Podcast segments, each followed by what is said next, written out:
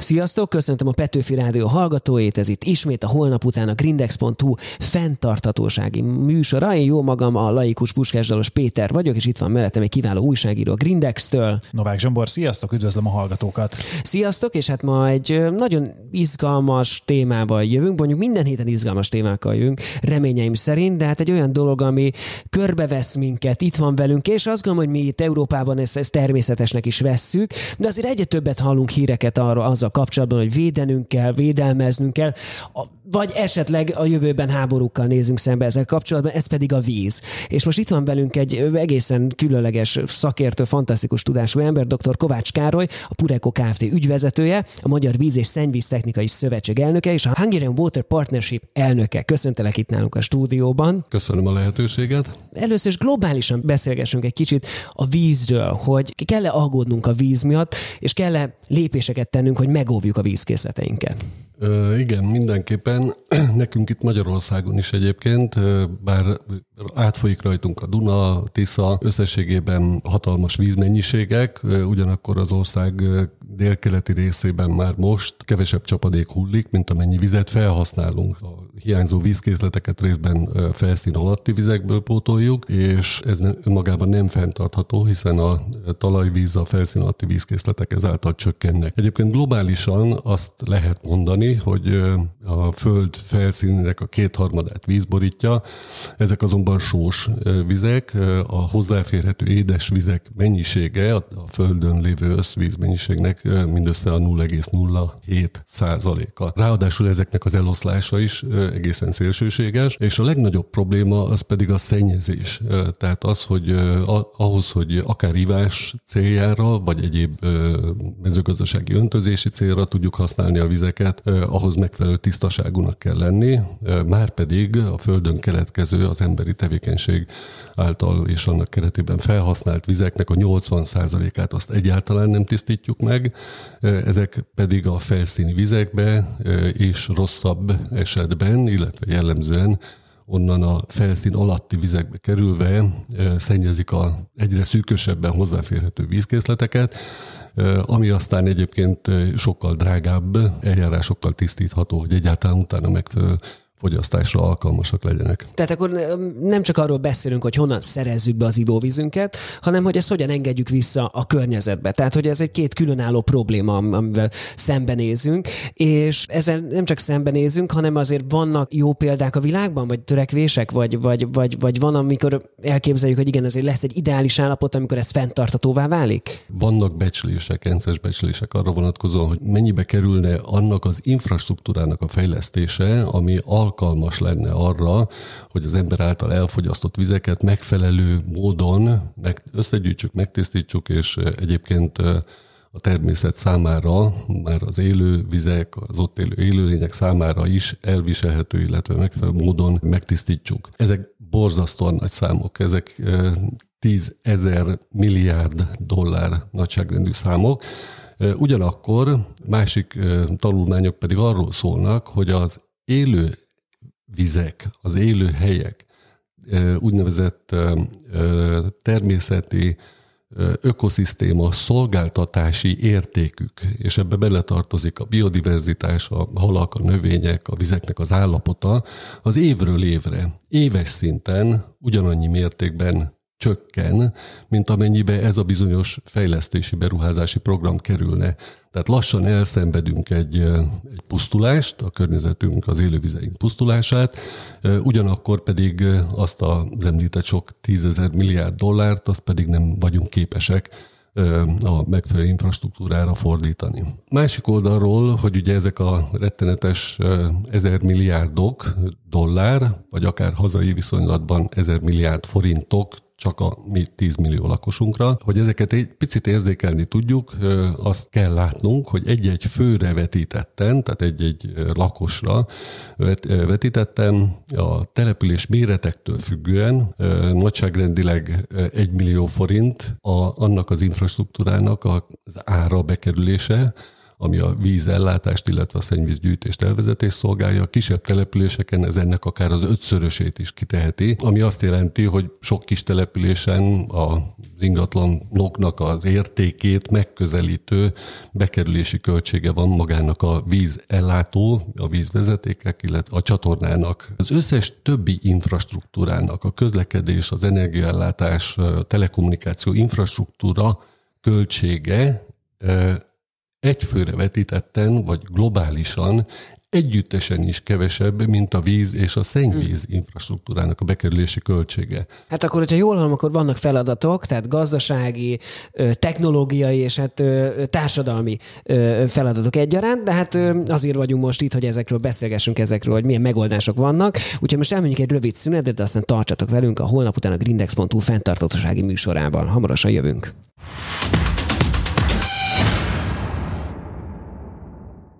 Sziasztok! Folytatjuk a holnap után a grindex.hu fenntartatósági műsorát itt a Petőfi Rádion. A mai vendégünk pedig dr. Kovács Károly, a Pureco Kft. ügyvezetője, és hát ugye itt az előzőkben megnéztük, hogy milyen kihívások vannak a globálisan a víz közművekkel, a csatornahálózattal, az ivóvízzel úgy általánosságban, de akkor nézzük meg egy kicsit az itthoni helyzetet. Nálunk milyen kihívások vannak, hogy áll egyáltalán itthon ez a kérdés, és milyen válaszokat tudunk ezekre adni? A hazai viszonylatban azt tudjuk elmondani, hogy az elmúlt évtizedben még jelentős problémák voltak például az arzén tartalommal kapcsolatban, vagy akár a nitrátos vizek, vasmangán, tehát egyéb olyan szennyezők, amelyek, amelyek vagy alkalmatlanná, vagy, vagy, vagy nem megfelelő minőségűvé tették a, a vízbázisainkat, az ivóvízünket.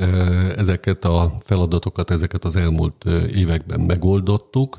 Ami még komoly problémát jelent ugyanakkor, az az, hogy a jelentős hálózati veszteségek vannak, ezek a vezetékhálózatnak a nem megfelelő állapotából adódnak, itt csőtörések, de akár pontszerű szivárgásokra gondolunk, amelyek viszont a csőtörés, illetve a szivárgó helyeken potenciálisan azt jelentik, meg az öreg hálózaton belüli állapotok, hogy bármilyen minőségű, tisztaságú vizet is táplálunk be a vezetékhálózatba, az az útja során, amíg eljut a fogyasztóhoz, már pedig a szolgáltatónak a fogyasztó, fogyasztási helyig, tehát a csapig kell biztosítani a megfelelő minőséget.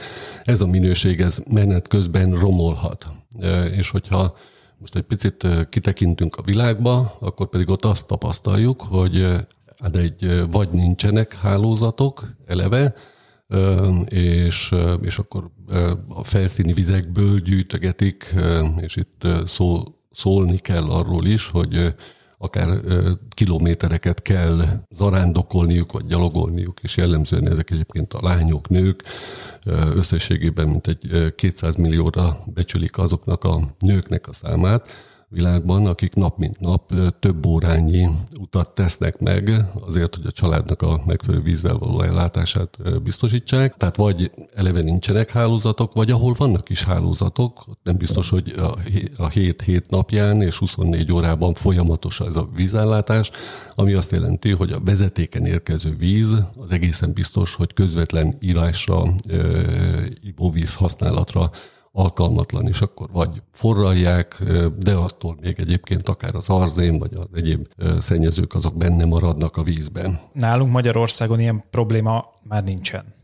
Alapvetően nincsen, leszámítva azt, hogy a hálózatnak az állapotából adódóan akár csőtörések alkalmával ugye eleve nincs nyomás a rendszerben, illetve a csőtörések nyomán ott előfordulhat, hogy az úton lévő víz az valamiben szennyezettséget szenved, és, és egyébként ezt a, a lakosság akár érzékelheti is, ilyen, ilyen problémák elő, előfordulnak. Azonban az, ahhoz, hogy fenntartható legyen a vízellátás, ahhoz ezeket a hálózatokat, ezeket ütemesen fel kell újítani, és ez, ez szintén hazai tanulmányok vannak róla, illetve kormányzati szándék is több ezer milliárd forintot kell költeni ezeknek a hálózatoknak a felújítására. Tehát ez a hálózati rész.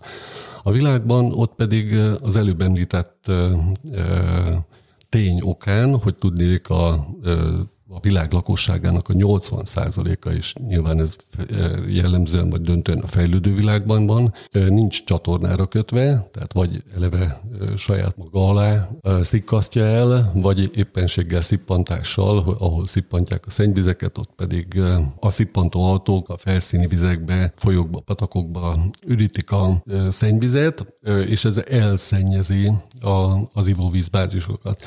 És akkor itt fölmerül az a kérdés, hogy fejenként, lakosonként mennyit vizet fogyasztunk, és ami nálunk a fejlett világban jellemző, hogy kb. 100 litert fogyasztunk, de ebbe benne van a mosás, mosogatás, fürdésnek a víz szükséglete, illetve a vízigénye is.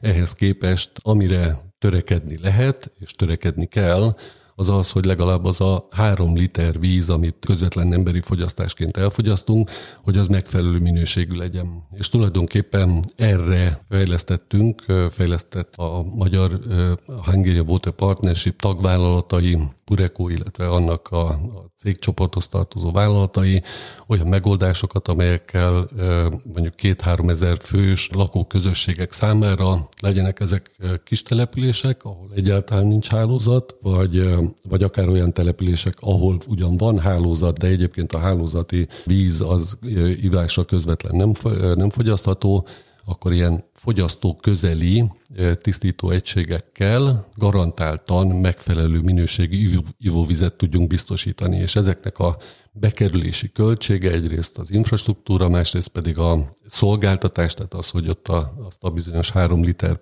per fő ivóvizet, ivóvízhez hozzáférjenek, ez, ez, ez mindenképpen megfizethető kategória, és olcsóbb, mint akár a palackos vagy zacskós vizek értékesített vízára. Most elmegyünk egy rövid szünetre, de aztán beszélgessünk még tényleg a jövőről, hogy mi az, ami elérhető, és mi az, amit fontos, hogy elérjünk majd a következő évtizedben. Maradjatok velünk, ez itt a Petőfi Rádión, a holnap után a Grindex fenntartatósági magazinja. Mindjárt jövünk vissza.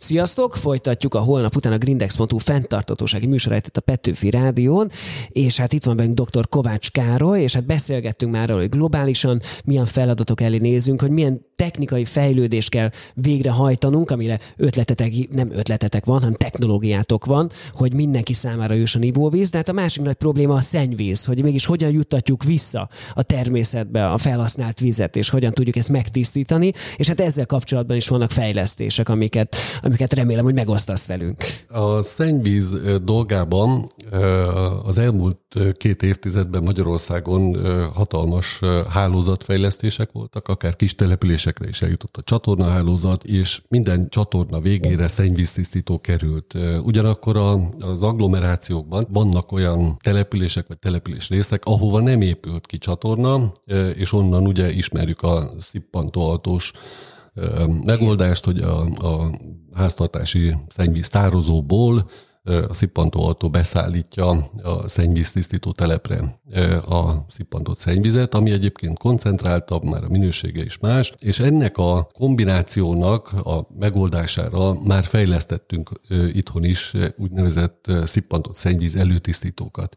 És tulajdonképpen így, vagy ennek kapcsán kerestek meg bennünket egy afrikai kiállításon, illetve egy afrikai út alkalmával azzal, hogy a folyékony hulladék, tehát ez a bizonyos szippantott szennyvíz tisztítására keresnének megoldást, hogy akár milliós lakosszámmal rendelkező városok, ahol nulla kilométer közcsatorna van, az ott szippantott szennyvizeket tisztítsuk meg. Ami egyébként egy nagyon komoly kihívás, mert a normál, általunk ismert felhasználási mód mellett képződő szennyvíznek a koncentrációjának akár a 20-30 szorosa tud lenni eznek a szippantott szennyvíznek a, a szennyezettsége, és erre fejlesztettünk ki egy olyan technológiát, egy olyan technikai megoldást, aminek keretében már több mint két éve üzemel Kumasi városában, Gánában egy szennyvíztisztító telepünk, ami egyébként egy teljesen európai színvonalat képviselő műszaki létesítmény, és egyébként az európai sztenderdeket kielégítő tisztított víz minőséget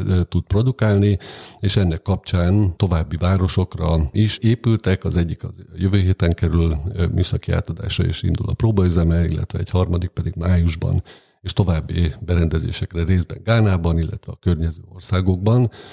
Illetve még attól messzebb is, de hát a lényeg az, hogy számos afrikai országban folynak előkészületek ilyen típusú megoldásokra. Viszont egy nagyon érdekes és nagyon fontos elem az az, hogy a lakosság számára továbbra is az a költség merül fel, ami eddig, tehát a szippantós autó oda megy, és a szippantós autót kifizetik, viszont a szippantós autó az eddigi gyakorlattal szemben, amikor is a szippantmányt a legközelebbi folyóba, tóba vagy az erdőszélen ürítette, most a település és a kormányzat arra kötelezi, hogy erre a szennyvíztisztító telepre kell bevinni, és egyébként pedig a város köt, kötött szerződést a magával a szolgáltatóval, mármint a szennyvíztelep beruházójával és működtetőjével, és így azt lehet mondani, hogy egyébként egy komplett csatornahálózat képítés és szennyvíztisztító telep képítésnek körülbelül az egy százaléknyi beruházási költségéből ez a bizonyos szennyezés ez innentől kezdve megszűnik. De akkor kijelenthetjük, hogy ez egy egészen óriási siker. Ez mindenképpen az, és ezt az ENSZ konferenciá keretében Egyrészt Áder János volt köztársasági elnök úr is ezt ezt a megoldást, ezt a megközelítést hangsúlyozta, és erre említette azt, hogy ha még ezt a bizonyos egy százalékot sem tudjuk összedobni, akkor ne is tartsunk további konferenciákat. Ez önmagában egyébként 280 milliárd dollár, de amint említettem, a teljes ENSZ-es program az 22 ezer milliárd dollárról beszél. Tehát ilyen értemben valóban áll, áll az az állítás, hogyha ezt az egy százalékot sem tudjuk megoldani, akkor, akkor kaparja el magát a világ. Egyébként akkor biztos, hogy nem tudunk a jövőről beszélni. És ha már a jövőt említettük, akkor most megint elmegyünk egy rövid szünetre, és akkor beszéljünk a jövőről, hogy tényleg mi a, mik a realitások, mik az álmok, és ebből remélhetőleg mit fognak megvalósítani, mit kell megvalósítanunk, úgyhogy maradjatok velünk, ez a holnap után a grindex.hu fenntartatóság műsora, mindjárt jövünk vissza.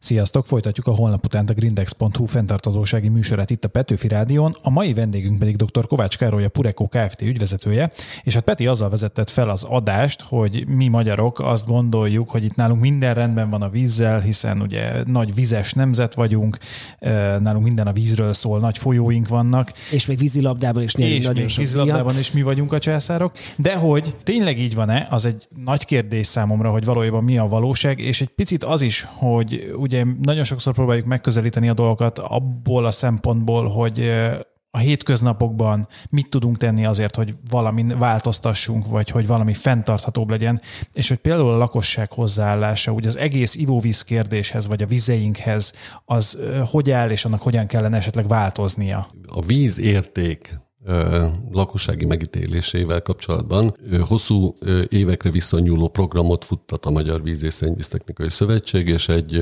kiterjedt társadalmi szemlélet formáló, illetve a, a vízérték tudatot felmérő kutatást végeztünk, és ennek keretében egyrészt megerősítést nyert az, hogy a víz az nagyon-nagyon fontos, mint azt már említettem egyik előbbi blogban, hogy ugyanakkor úgy ítéljük meg, mintha ez, ezért többet fizetnénk, mint sok más szolgáltatásért. Viszont itt egy fontos elem, a szolidaritás jelenik meg, és e tekintetben pozitív híreim vannak. Egyrészt a horizontális szolidaritás tekintetében, tehát hogy a nagyobb településeken élők tudatában vannak valamilyen szinten annak, hogy a kisebb településeken többe kerül az infrastruktúra, illetve a szolgáltatásnak a vitele, és itt közel 80 os támogatást mutatott a kutatás, vagy ez volt az eredménye, hogy a nagy településeken élők készek szolidaritást vállalni a kisebb településeken élők irányába. Ezt a kérdést egyébként úgy tettük föl, hogy egy egységes vízdíjhoz mit szólnának,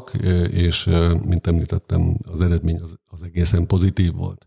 A másik az pedig a jövő generációja irányában, ez a vertikális szolidaritás, hogy tudnélik például a hazai viszonyok között, ismerve és tudva azt, hogy jelentős elmaradások vannak a, az infrastruktúra, a hálózatok megújításában, hagyjuk-e ezt a jövő generációjára, vagy pedig álljunk neki minél előbb annak érdekében, hogy ez a bizonyos infrastruktúra pótlás, ez ne a jövő generációt terhelje, mert hogy egészen biztos, egyrészt a hálózati veszteségi adatokból, másrészt a minőségi problémákból is láthatóan, hogy ehhez hozzá kell nyúlni.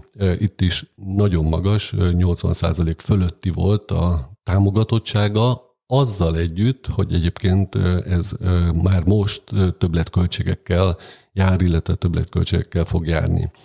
Ugyanez elmondható egyébként szélesebb nemzetközi kitekintésben is.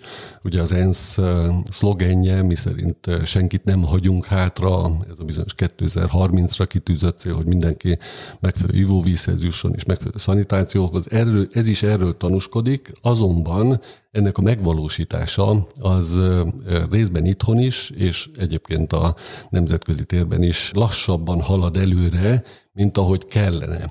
És most az ENSZ-es konferencia kapcsán a Magyar Víz és Szennyvíztechnikai Szövetség egy, egy, egy úgynevezett kísérő rendezvény keretében széles nemzetközi részvétel mellett feltette azt a kérdést, hogy csak hogy érezzük azt így lakossági oldalról, hogy most tulajdonképpen miről és mennyiről is beszélünk, hogy legyen mihez mérni.